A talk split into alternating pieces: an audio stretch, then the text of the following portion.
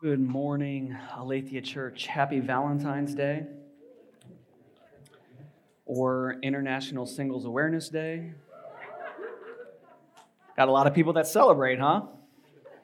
Then you have me, who's been married for over 11 years, and my wife and I have never once celebrated this day.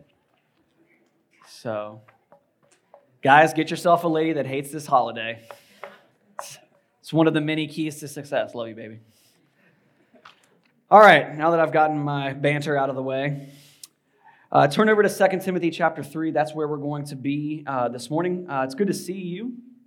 Uh, thank you for uh, being willing to uh, adjust with us and move inside. I believe um, the terrible thunderstorm is going to hit any minute now this morning. So, um, if we lose power, I'm going to go ahead and give you instructions now because this is an old building and it's possible if the weather does get bad that we lose power.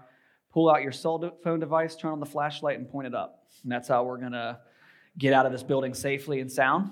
Uh, so if you can't tell, I had a dream about that last night that that happened to us this morning. So for those of you guys that are Pentecostals in here, I don't know what that means, but um, so anyway.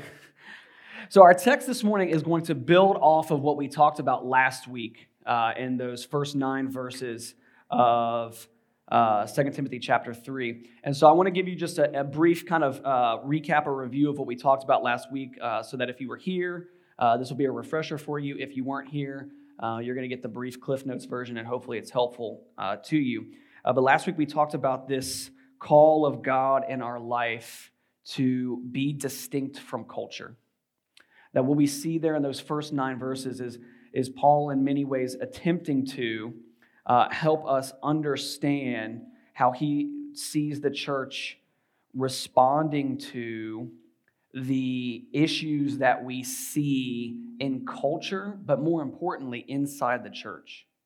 And so, one of the things we see in those first five verses or so is that he, he lists a huge number of sins to be aware of both inside the church and outside the church. And kind of the warning he's giving there, these, these are uh, character things, things we need to be looking towards. And, and really, the, the call of the church is to pursue behavior in accordance with God and His Word. And the things listed here would be things that we would see in, uh, in, in rebellion of God and His authority and His Word. And we even talked about how those various sins were broken up into categories if you look at them closely enough. And they kind of start out innocently enough in the beginning. A, love of self is often the, the motivator. But, but they move into various categories, which moves into then rebellion and then hostility and then hatred of God. That there just kind of tends to be this ever progressing um, movement that sin ultimately kind of creates in us, where it creates kind of this attitude and this heart of love of self above all else, and really hatred of God at the end of the day. And that's one of the reasons why we said this, is, this list is something to be taken seriously because that's what sin does. It kind of create it, it creeps in deceptively, and before you know it, it's robbing you of joy and turning you against your creator. And so, you know, Paul encouraged Timothy to be aware of the deceptiveness of sin, and then he moved into being on guard against that sinfulness both inside and outside of the church. And then lastly, he, he, we finished off with this note of encouragement that he left him that ultimately God's truth prevails. And that one of the things we see is that even if you are in the midst of fighting for holiness and obedience in your own life, and you see people around you that appear to be thriving and uh, celebrating and enjoying life and, and living their best life now, or however you want to uh, term it, YOLO, you know, whatever the term is, I'm probably dating myself by using that term at this point, right? Whatever that, whatever that may be, that God ultimately has the final say. And that the folly of those who are in rebellion towards God and in rebellion towards His word, they get found out. That that all that ends up being shown in the end. And so last week we focused on that text more so internally. Right? I intentionally took that text and said, hey, I want us to turn this right in on ourselves. I want us to take this and take some time to examine this. I want to see how the text calls us to respond to this call to holiness and obedience in light of Jesus and what he's done. I want to see how this text calls us as the church to respond to that call to be distinct and holy and walk in the world around us.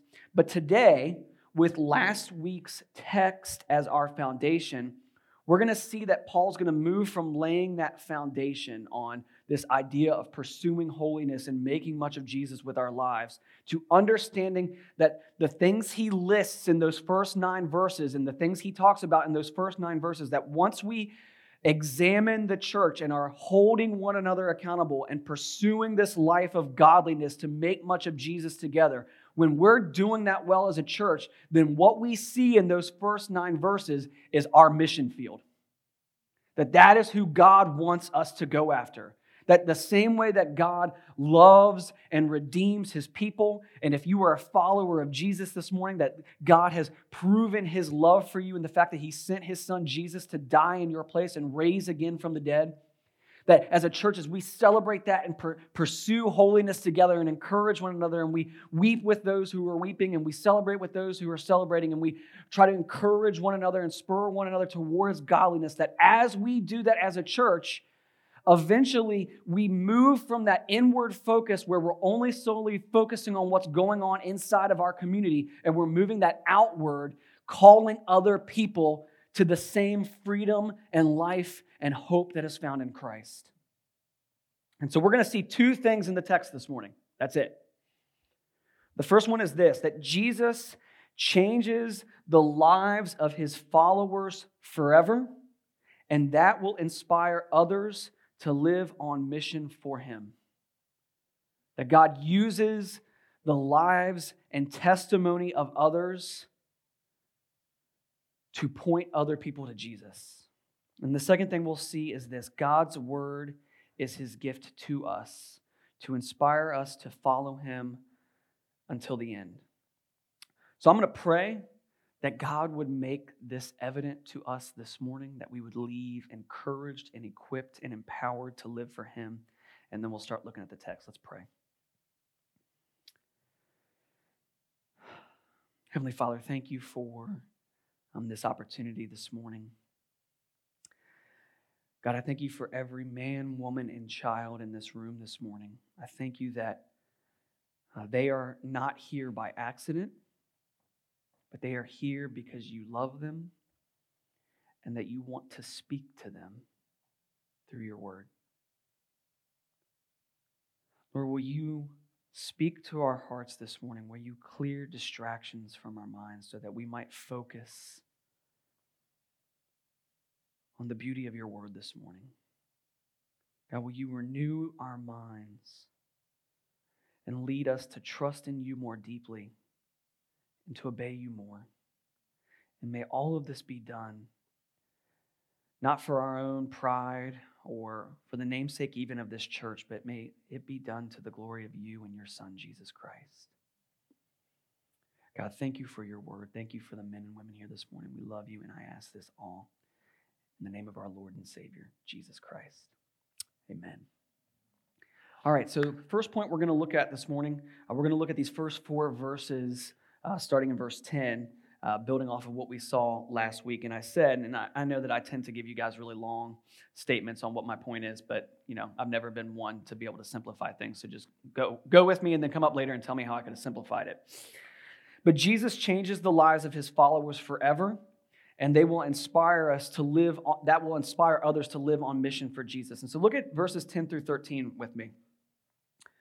You, and he's referring to Timothy, you, however, have followed my teaching, my conduct, my aim in life, my faith, my patience, my love, my steadfastness, my persecutions and sufferings that happened to me at Antioch, at Iconium, and at Lystra, which persecutions I endured. Yet from them all, the Lord rescued me. Indeed, all who desire to live a godly life in Christ Jesus will be persecuted, while evil people and impostors will go on from bad to worse, deceiving and being deceived. So, the first thing I want you to notice here, right, and we've, we've talked about this a number of times, but notice, notice again Paul's tone here with Timothy. right? He's, he's really, in many ways, he's encouraging Timothy. He's like, Timothy, I just want to, I just want to say this to you. Brother, you're doing a great job. Like you are, you're following my example. You've, you've listened to what I've taught you. You've listened to the, the discipleship and, and what I've poured into you. You're doing great. Keep going. Like keep pursuing that. And I think it, it, it's important for us, if, if, especially if you've been a believer for any extended period of time, for you to take a step back here this morning and just reflect a second on where you've come from and where God has you now. Because I think we have this tendency inside of the church, and some of it is good in the fact that we examine our lives and we see when it's not in line with Scripture, and we become really hard on ourselves. I love, I love Jesus. I love what he's done in my life. I'm so thankful for him. And then I see this sin in my life and I hate it and I abhor it. And instead of you know, doing what God kind of encourages us to do in those moments where we, where we take a step back and we lay that sin at the foot of the cross and we, we trust that Jesus was sufficient to pay the penalty for that sin and we rest in that and then we repent of that sin and by faith we walk forward in obedience to Jesus. We instead kind of play this game where we start beating ourselves up. How could I possibly do that? And then when you add spiritual warfare to the equation, right, it gets even worse. Right? The enemy will all, like consistently be throwing accusations out at you. Like, oh, you say you love God, but yet you live this way. You say you love God, yet you do this. And there's just this consistent pattern. And guys, Timothy clearly is by no means a perfect pastor. I mean, for goodness sake, he had two entire letters that were written to him that we have for sure that were preserved in Scripture, encouraging him on what he needed to do. Like we, we are the direct beneficiaries of some of Timothy's major flaws in character and uh, life. And yet you still see Paul, right, trying to remind Timothy, like, Timothy, man, no one's perfect. But I just want you to hear this. You're pursuing Jesus, keep going. You're pursuing making much of him and leading other people to Christ. Keep going. Don't give up. Guys, so many of you in this room are young. Be a part of a community for the next 10, 20, 30, 40 years that's going to do that for you. That's not going to let you skate by and view those sins, even listed in the first half of chapter three, as something that's not to be taken seriously and, and not something to care about, but is also going to be like, keep going. Like some of the, the best, most godly advice I've been given in the last 10 years of my life have been when people sat down with me when I was just ripping myself to shreds on my failures as a father. And having those men look me in the eye and tell me, yes, keep going. Keep going. Don't throw in the towels. Your sons need you. Keep going. Guys, this is Paul's call to Timothy. Yes, Timothy, you failed. Yes, you've made mistakes. Keep going.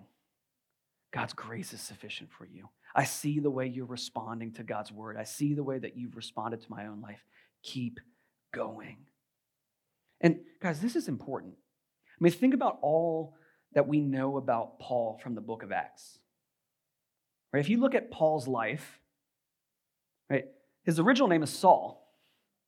And he's a religious leader, educated, powerful, and against Jesus and his church and everything they stand for. That's how he's introduced to us. As a matter of fact, when you see the first martyr uh, stoned and killed in Scripture, the ones who are stoning him lay their cloaks at the feet of this guy named Saul, who is Paul. He's, he is the one there that is overseeing this execution and approving of it.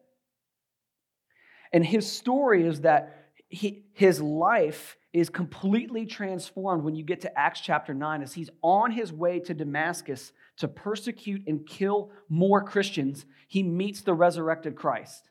Jesus just shows up in a blinding light and radically transforms Paul's life on the spot. He's, Jesus just shows up and is like, okay, you're done now. Time's up. And some of you guys in this room are like, yep, that's kind of how my life was. I was doing whatever I wanted, and then Jesus just showed up and was like, you're done now. Time to follow me. Let's go. For those of you guys that have had that experience, you, like you know there's nothing else you can do. I always like people are always like, reading through the Gospels and they see the fishermen uh, before they become disciples, right? And they're, they're out in the water, and Jesus is like, hey, follow me. And they're like, okay. That's what following Jesus is like. It, you, there, there's no like, well, Jesus, hold on a second. Let me think about it. No, he's just like, let's go. And you're like, yes, okay. It, let's, let's make it happen. Right? And so Paul sees Jesus, meets Jesus, has his life transformed by Jesus. Then he joins the disciples. He studies for a while. He's equipped. And then he gives his life to preaching the good news of Christ and planting churches all throughout Rome. That's what the rest of his life is dedicated to. Huge transformation, right? He's the one that gets to share his testimony at the big church event. Right? Those of you guys, like, I've always been a believer since I was three. You're usually not invited to share your story.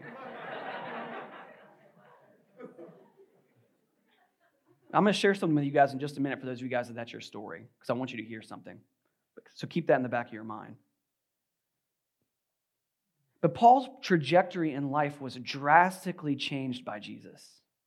Right? He went from the most vehement enemy to the church and to God and to God's people to being one of the most important human figures in the early church. And yet, as he writes to Timothy here, and he says, uh, Hey, Timothy, I've, I've noticed how you followed my conduct. I've noticed how you followed my teaching. I noticed how you followed my pattern in life and even my suffering and my persecution. He's not drawing attention to this so that Timothy will admire him. He wants Timothy to be encouraged because God has changed Paul's life forever and it is a deep, abiding worship of God inside of Paul that leads him to do all the things that he does. And he wants to encourage Timothy and know, Timothy, I know that that same motivation, the gospel, that drives me to go through what I go through is what's driving you as well. Stay in that. Stay encouraged. God has sustained me through so many things, and I see in you that same pursuit of Jesus. God will sustain you as well. Church, if you are a follower of Christ this morning, the same is true of you. That same God who sustained Paul sustains you as well. No matter what your circumstances are. He will sustain you through unbelieving family, unbelieving roommates, unbelieving friends, unbelieving bosses, unbelieving coworkers. And He will use your life for your good and His glory. The same way that He did Paul. And yet, you may not have that Acts 9 Damascus Road experience but your story matters no less to God. There are stories in this church this morning of people sitting in this room this morning where their marriages have been saved by Jesus, where their families have been saved from self destruction and sin because of Jesus. Some of you have battled drug and alcohol addictions and have been rescued and restored by Jesus. Some of you lived lives filled with pride and arrogance that made you unteachable and unable to even really be around people with any deep and meaningful relationships. And you've been rescued by Jesus. No matter whether you have had some radical story like Paul, or you can't remember a time where you didn't believe and trust in Jesus. God's story of rescuing you is a miracle to be celebrated because he brought you from death to life. Those of you guys in here, by the way, just to give you guys that, that my story is not the hey, I knew Jesus from age three. It, it, it, was around age 21 that I came to know the Lord. I envy you guys. I, some of you guys, like if you sit down and you heard my testimony, you'd be like, oh my gosh, Kevin, your testimony is crazy. You were wild. Yes. And it was awful. The amount of self inflicted pain and self destruction that God allowed me to place on myself was terrible.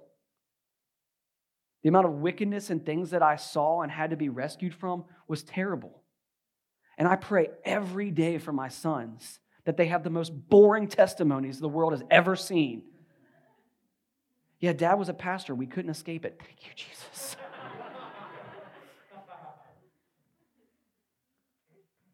Praise God that He rescued you at a young age and glorify Him and make much of Him in that and worship Him. And this isn't all. Right? Many of us have now walked with Jesus for years in this room and seen him continue to sustain you and use you for his glory. And just like Paul, right, you have big moments in your life where you look back on and you say, God got me through that. And I don't know how anybody else ever gets through something like that unless they know the Lord. Think of, Paul shares three separate cities, right, in his example. Right? He shares Antioch, Iconium, and Lystra. And we're not going to look at those in depth, but if you want to go back later today and read what happened to him in those various cities, go read Acts chapter 13 and Acts chapter 14. Right? The narrative of what happens there uh, is, is what he's referring to. And when he arrives in Antioch, he does what he does when he goes to any new city to plant a church. He walks into the synagogue, he waits for them to finish their, their uh, ceremony, and then at the end of their uh, worship service, uh, the, the rabbi or the leader of the synagogue would stand up and say, Hey, does anybody have a word of encouragement from the Lord for us? And Paul would immediately stand up and share the gospel. That was his, his method. He'd walk in and be like, Yeah, y'all need to follow Jesus. You're close, but you're not quite there yet. And he would share the gospel with them. Right? And some would, every city, this was the story. Some would respond, someone would reject him, and the longer he stayed there, the ones that rejected him would eventually throw him out of the city. So he, he arrives to Antioch, and they drive him out. So he just moves on to the next city. He's like, Well, I'm going to go to Iconium now. Here we go. Similar story, except this time they try to stone him. God lets him know that this is going to happen, and he leaves, right? And you guys are thinking at this point, oh, God, this is so great. Like, God's like protecting him, right? Well, wait until he arrives in Lystra. He heals a paralytic man, shares the gospel, and he's picked up, taken outside the city, and stoned to death. It's, it's as he saw the faithfulness of God, God allowed him to suffer more and more progressively, city after city after city. You know what happens at the end of that, that story in Lystra? After they presume that he's dead, they, they, they pick up their cloaks and they head back into the city, and his disciples go and pick him up. And he stands up in the next day and says, All right, we got to go to Derbe. You got to plant a church there. I can't imagine what he looked like, but it probably wasn't great. I'm looking sharp this morning, I know. Most Sundays, not so good.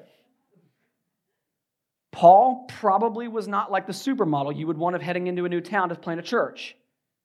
And yet, he says, God has transformed my life. I went from killing Christians to nearly being killed for one, and I will continue to share the gospel until my last breath on this planet. He says to Timothy, Timothy, God saved me. He changed my life. He has sustained me and empowered me in my ministry.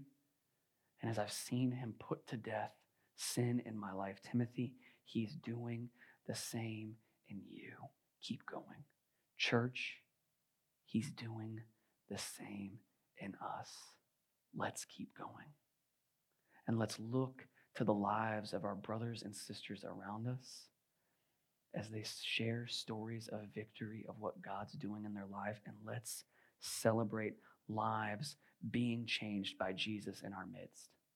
I mean, even in the last six months, right? As COVID has raged and, and around the world, and we've been trying to figure out how to live in the middle of a global pandemic. I've seen God reconciling people to families. I've seen people overcoming sin and putting it to death. I've seen people walking with Jesus for the first time and being baptized, not because of us, but because of how God is using us to make much of Him.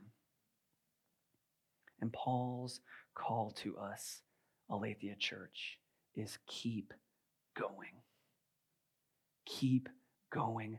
God is at work. Keep repenting of sin. Keep placing your faith in Christ alone. He has changed our lives and He will continue to do so. And as our lives are changed, They are used by God on mission to inspire some to follow after Jesus, and some will reject us. That's what we sign up for. If we want to live a life on mission for the Lord, some people's lives are going to be radically transformed for eternity because of your faithfulness. And some people will reject you and ultimately Jesus. That's how it works. I don't share that with you to scare you. I share it with you because it's reality. And sometimes things become a little bit easier to handle when you know what's coming. I'll never forget a story like one of my first years here at UF. We'd been uh, in the city maybe for, I don't know, six months, and I was meeting with a student the first week of classes his, that fall semester. And he meets me at the Reitz. This is before they had redone it, and it looked really nice, like it does now. And I sit down with him, and he just has this look of just pure shock and fear on his face. And I'm like, hey, man, like, how you doing? Like, what's going on? He's like, I'm done. I was like, oh no, like, what happened? I'm expecting like some major story. Is like, I just got out of my physics two class. I'm like, oh, I, I heard one person go, oh, someone knows. And I was like, what happened, man? I'm like, what in the world could possibly happen in the first day of class to have you in that much fear? And he goes, my professor walked in and there was like a hundred of us. And he asked, he said, who here is a physics major? Raise your hand. He's like, there were three people. And then he said, for the rest of you, my goal will be to fail you this semester. Good luck, and I'll see you in a couple weeks. I was like, oh. I was like, well, now you know what you have to do. You have to try to overcome what he's trying to do in your life. And he did it. He buckled down, he studied hard, he went to class, he did what he needed to do. Sometimes just knowing what we need to do, knowing what's in front of us, right, is what is promised to us, right? And consistently we see this from Paul, right? You're going to suffer. Some will respond. Some will reject. Keep going. Jesus is worth it. Keep going, church. Jesus is worth it. Right? And look what he says in verses 12 and 13. He says, Indeed, all who desire to live a godly life in Christ Jesus will what, church? Be persecuted. This is why I never understand people that like join a church and claim to be a follower of Christ, and then when life gets hard, are confused.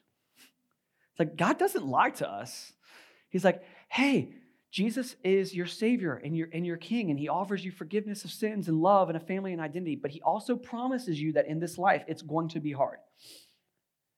Like, as a matter of fact, I would go so far as to say when you read verse 12,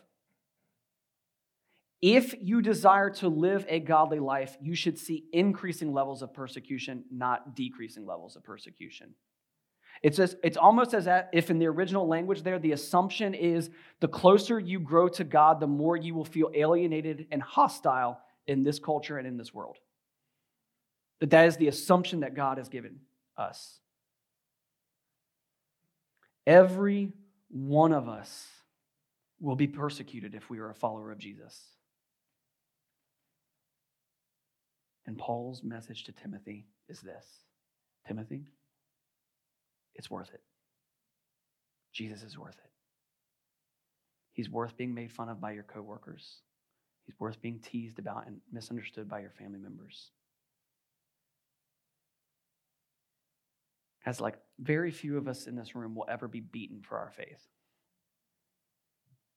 There's that famous passage in Acts where John and Peter are beaten by the Sanhedrin for sharing Christ. And Gamaliel stands up for them right beforehand and says, like, hey, if you guys try to stop them, like if this is God, like you aren't gonna be able to stop it and you're gonna create more issues from yourself. I would just say be done with these guys and let's see what happens. Obviously, you guys this morning are an example of what happens. God's behind it. But then they beat them, and it's fascinating. They walk out of their beating celebrating, saying, God, thank you that you considered us worthy to suffer for your name. It's not meant for us to read that and say, I'm terrible. Like, I hate being teased. No, it's to encourage us. It's to encourage us and say, Lord, build me so that I can get to that point. Build my life with such fervor and and with such a deep love for you that I'm willing to do that. Church, what motivates you to live for God? Ask yourself that question. What motivates me to live for God? What motivates you as you sit here this morning and you see that Paul says to us, You will be persecuted if you are a follower of Jesus? What will motivate you to keep going? In the last 10 years of ministry, right here, there's a consistent theme that I've seen in my life and the life of others. We often know persecution is what is coming. We often know like suffering might be something that we have to face at some point in time. And yet, when we fail, we become paralyzed. get weak knees we don't know what to do and we're struggling and we're, just like, ah. ah, ah, ah.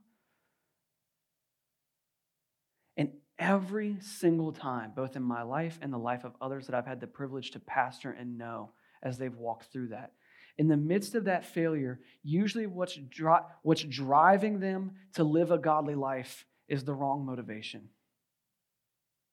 I ask them like, hey, what, what, so what, why, why are you trying to overcome this sin? Why are you walking through this persecution and yet failing consistently in your, in your own opinion? Like, why is that? And it's like, I want to be a good believer for Jesus. I want to be the best Christian I could be, whatever else. And, and I would say, like, at face value, that sounds so amazing, right? Like, I want to be the best believer. I want to be on fire for God. I want to have this faith that can move mountains, right? I want to do all these things.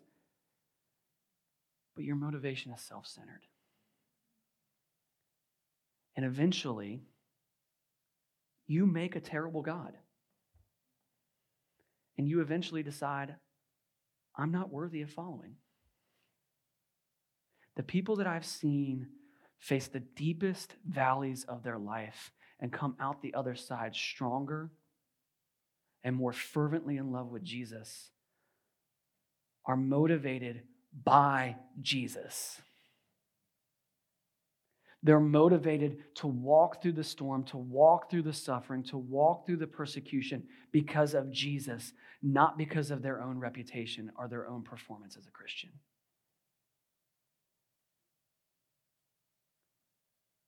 That song, He is Worthy, right, that we sing here regularly and that, we sing, that we'll sing today. Right? That's what we're after. Jesus is worthy. He's the pearl of great price. He's the treasure hidden in a field. The man who will sell everything he has so that he can buy that field and go after it. Guys, that is what Jesus is. For those of you that are celebrating Singles Awareness Day today, Jesus is better than a spouse. Jesus is better than a family with kids. He's better than the American dream with a stable job and a stable retirement account. Jesus is better than your health and your wealth and your prosperity. And that's why Paul, towards the end of his life, is able to say something outlandish like, For me to live is Christ and to die is gain because he consistently pursued nothing other than the glory of his Savior. Church, in our lives, in our suffering, and in our testimony, if Jesus is the firm foundation of our motivation to do anything, to work to the glory of God, to live to the glory of God, to play intramural sports to the glory of God, to parent to the glory of God, to be married to the glory of God. That is a successful life. That is a life worth living. Because I always am teetering on, on the edge of, I really want to be a good husband, and I can't be a good husband unless I die to self and live for Christ. Because the moment I run to performance and being a good husband, guess what happens? I fail.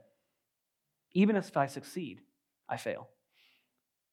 because it becomes about me and not the glory of God. And yet, Paul takes a step back here in this passage just to remind us Jesus is bigger than all of this. And he waits there, calling you follow me. Seek, you will find. Knock, I will answer. Because I am worthy. And as we live that out, and we do, we, we, we live out that tension of dying to self and living for Christ. Those of you guys that came to Christ later in life, you're going to know exactly what I'm talking about. That's what makes Jesus look glorious. As I watch people walk through some of the deepest valleys of their life and Christ be enough for them, I couldn't turn away no matter how intellectual I wanted to get. Okay, like guys, hear me out on this. I love apologetics. I love them. I read C.S. Lewis's Mere Christianity every year for fun. I've read it for 16 years, and some of you guys are like, that's a kind of a hard book to read. Yes, I love it. Apologetics are awesome. C.S. Lewis is smarter than you and me. It's great. I've never seen a heart turn from stone to flesh by meeting, reading Mere Christianity. But I have when they respond to Christ and what he's done. Guys, that's the God we serve. And yet, while we while we pursue that as a church, some will reject it. Right? He he says to Timothy, right in verse 7, excuse me, in verse 12, indeed, all who desire to live a godly life in Christ Jesus will be persecuted, while evil people and impostors will go on from bad to worse, deceiving and being deceived. So, guys, just be ready for it. You're going to feel like things are terrible, and you're going to feel like the worst people in the world are succeeding. Just be ready for it. Ultimately, right, verse 9 of last week, they're not. God will have the final say. Seeing people reject Jesus and his mercy is heartbreaking. I get it. I've seen it now for 16 years. Don't let that deter you. The gospel attacks the false motivations of our lives, but as Jesus is the motivation of our heart, and people see that consistent testimony in your life, they will be forced to respond to it. And some will follow him, and some will reject, but Christ is still king. Our lives and our testimony thereafter collectively inspire us to worship and make much of Jesus so that we might display him to those who don't yet know him. Guys, don't be ashamed of your life. The good and the bad are being reconciled by him to make much of your king. Embrace it. He is worthy. Now, not only does God want to use us, our lives, as a testimony to his grace and mercy, but he also gives one other gift to us. Look at what Paul says to Timothy starting in verse 14. But as for you, continue in what you have learned and firmly believed, knowing from whom you learned it and how from childhood you have been acquainted with the sacred, sacred writings, which are able to make you wise for salvation through faith in Christ Jesus. All scripture is breathed out by God and profitable for teaching, for reproof, for correction, and for training in righteousness, that the man of God may be complete, equipped for every good work. So he starts off by saying, Continue in what you have learned and believed, Timothy. And where is that? Or he calls it the sacred writings. Because he says they are able to make you wise for salvation through Jesus. And he says, Timothy, when you're in the pit, in the valley, and you can't see clearly, run to Scripture. Run to God's Word because it is the anchor for you when everything is chaotic around you. He says, We're both inspired as followers of Christ by the lives of those around us and their testimony of what God is doing, but also by God's word. I think one of the funny things here is I've had some people over the years, like before they visit Aletheia, they'll hop on our website and they'll always click on that About Us section at the top. And under that, like our mission and values are listed. And one of the values that's listed there is the Bible. And people are like, why do you have the Bible listed as a value? This is why. Because there are churches, guys, out there who think what their pastor says is more important than what the Bible says. Guys, you don't need my opinion. I can assure you from the 20 plus years that I lived apart from God, you don't want anything I have to offer you on my own. Unless you are looking for hardship and self destruction, then come and ask me. I, can, I have plenty of tips for you. Plenty of really, really good, bad advice. But you don't, you don't want what I have to offer you. Guys, what Paul is saying to Timothy here, he said, Timothy, when you read the sacred writings, when you are reading scripture, God is speaking to you through His Word. He is revealing Himself. He is revealing His Son. He is revealing your sinfulness. And He's revealing to you God's plan to reconcile all things. The Bible is not a bunch of disjointed books that just somehow got thrown into an anthology together. It is an unfolding story of God's love for his creation and how he ultimately rescued us through Christ. And guys, one of the most encouraging things I think you could ever see at some point in your life is as you read the Old Testament and you study it, you start seeing Jesus peppered throughout it.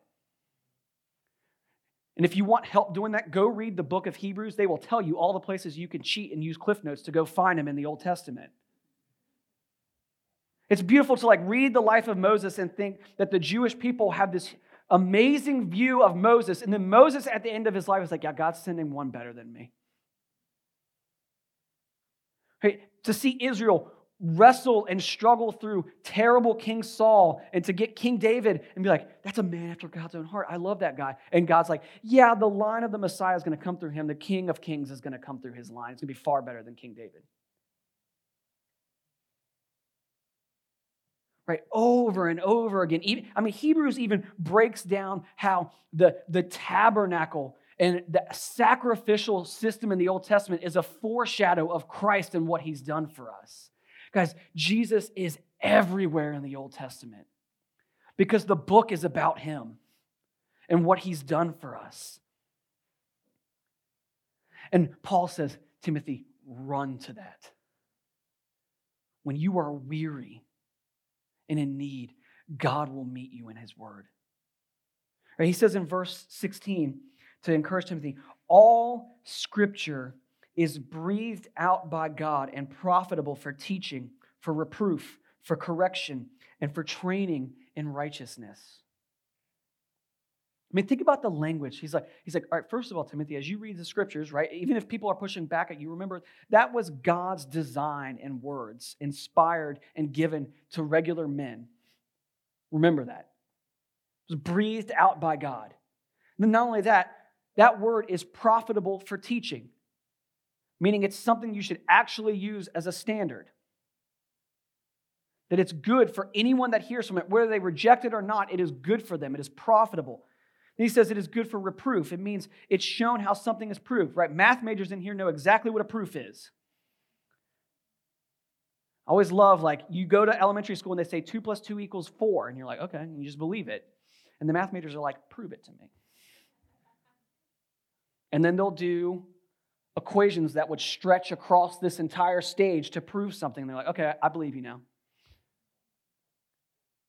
Paul's saying that's what God's word does to unveil to us that Jesus is who he really said he is, that he is God's rescue plan for humanity.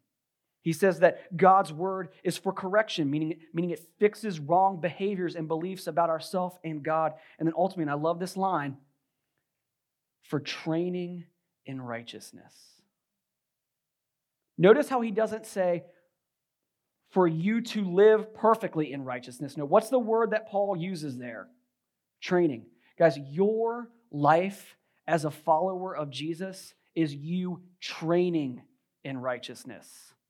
So when you look at your life, you're like, I'm not perfect. Yes, because you aren't Jesus. But in Christ, as you live a life more and more in obedience to Him, going to His Word to be trained, to be reproved, to be corrected, to receive profitable teaching, you are training in righteousness for godly behavior to the glory of God.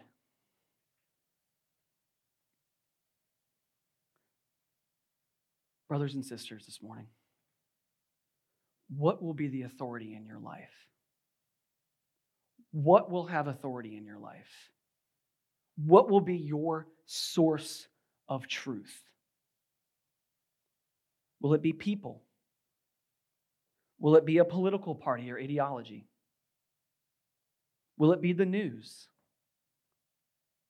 Will it be academia and science, philosophy, sports, entertainment? Or will it be God's word? What will you surrender to as the authority of your life? Like I said earlier, we teach the Bible line by line here because that's what we all need. You don't need Kevin's opinion, Daniel's opinion, Theo's opinion, Derek's opinion, Stephen's opinion. We need God. We need His word to us so that we can follow Him as He desires. Church, if we will take Paul's encouragement here seriously, look at the promise he gives us if we'll pursue God's word as our authority and anchor in life. Look at verse 17 that the man of God, just so you guys know, ladies, that word man there is the Greek word anthropos. It's a gender neutral term, it means humanity. So he's not just talking to the dudes in the room. So that the man or woman of God may be complete, equipped for every good work. Guys, that's God's promise to us that if we'll run to his word, that if we'll cling to it, that if we'll seek our hope and our satisfaction in him, that we will be brought to completion, equipped for every good work. As you know, do you know what your desire should be as a believer? To finish well. On, on your deathbed or uh, whenever your final day on this earth is, right? To be there and to say, I've run the race, I have finished, I'm ready to go be with Jesus. That's the goal. Not a perfect life, not a sinless life, a life that finishes well, abiding in Christ. Church, God's word will lead us completion, equipped for every good work. It's where we go to learn discipline, where we go to learn to suffer well for the glory of God as we follow the examples of others before us. It's where we're taught to learn how to love others because we don't know that naturally. We just don't. It's where we go to be taught and encouraged how to share our faith with others who don't know the Lord. It's where we go to be equipped on how to have a godly marriage and raise children and work to the glory of God, to have friendships that make much of Jesus. God's word teaches us how to do all of these things. No, it doesn't teach you how to do open heart surgery, but it does teach you how to be a compassionate, open heart surgeon. No, it won't teach you how to be a mathematician, but it will teach you to be how a godly man or woman who is a mathematician. But we must be going consistently to the Word of God every day, dining at the buffet of His Word as we consume it. Guys, let me just share something with you. And I wrestled with whether I was going to make this point or not because I, I think it's going to come across as maybe a little harsh, but I think it's also reality, and so I feel called to share it. Every one of you in this room, myself included, are being discipled every day by something by podcasts, by books, by articles, by movies, by music, by television shows, by the internet, by YouTube. I, the list is endless. You are being discipled every day by someone or something. Every day of your life. And yet, consistently, consistently, I see this in my own life and I see it in other people in our church. We give God and His Word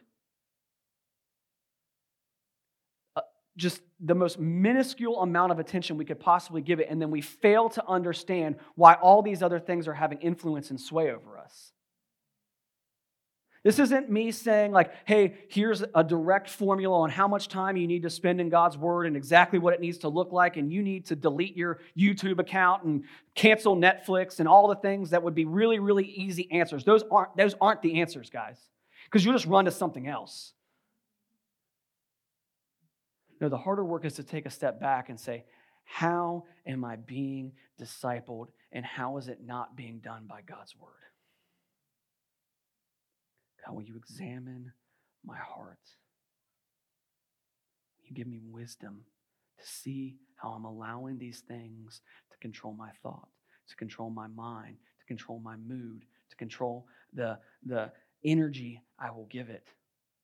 And if it is not in, your, in line with you and your word, Lord, will you please grant me repentance so that I might follow you and make much of you? Right, Paul says this in his letter to the Romans in Romans chapter 12. And look at what he says. I appeal to you, therefore, brothers, by the mercy of God, to present your bodies as living, as a living sacrifice, holy and acceptable to God, which is your spiritual worship. And look at this part. Do not be conformed to this world, but be transformed by the renewal of your mind, that by testing you may discern what is the will of God, what is good and acceptable and perfect.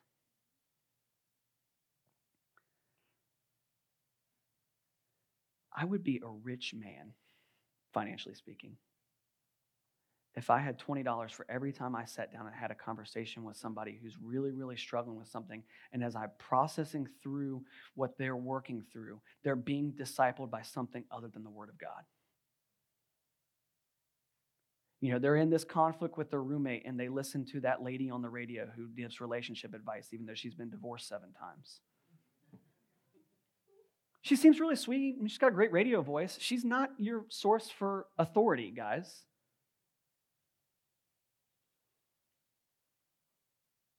They're going through financial hardships and you know they're solely listening to you know some podcast or dave ramsey special. Some decent advice there. Dave ramsey's not the word of god. They see hardship in their community in front of them or whatever else and instead of running to god and his word and what god asks of us to serve the lowly and oppressed they run to what a political party says is the best answer then they fight with other people about it Guys, I had a conversation this past week with somebody who was like really, really upset about everything going on politically. And I stopped him about 10 minutes in and I said, if you want to talk about this, I, I, can we just stop? Can I leave? Hear me when I say this. I love this country and I love America. I've told you guys before, my favorite commercial ever is the commercial of the Dodge Charger with George Washington riding in with the American flag. It's awesome. Right? Being American is kind of cool. It's nothing compared to the kingdom of God, guys. I just don't care. Like if America falls tomorrow, guess what stays around? God and His Word. And I'm not going to lose my salvation and my soul seeking after something that's not worthy. And I refuse to allow myself any longer to be discipled by it. And so, by God's grace, by His mercy, knowing that I'm forgiven and loved already because of what Christ has done for me, I'm going to repent and seek God through His Word, not through other things. And this is God's call to us as well. That we renew our minds consistently through the intake of God's Word, knowing that His Word is His gift and encouragement to us through persecution and suffering, to see His promises to us, and to see His faithfulness to see how he has saved us and how he will sustain us in all things, to teach us to practice righteousness, and to see us brought to completion, equipped for every good work.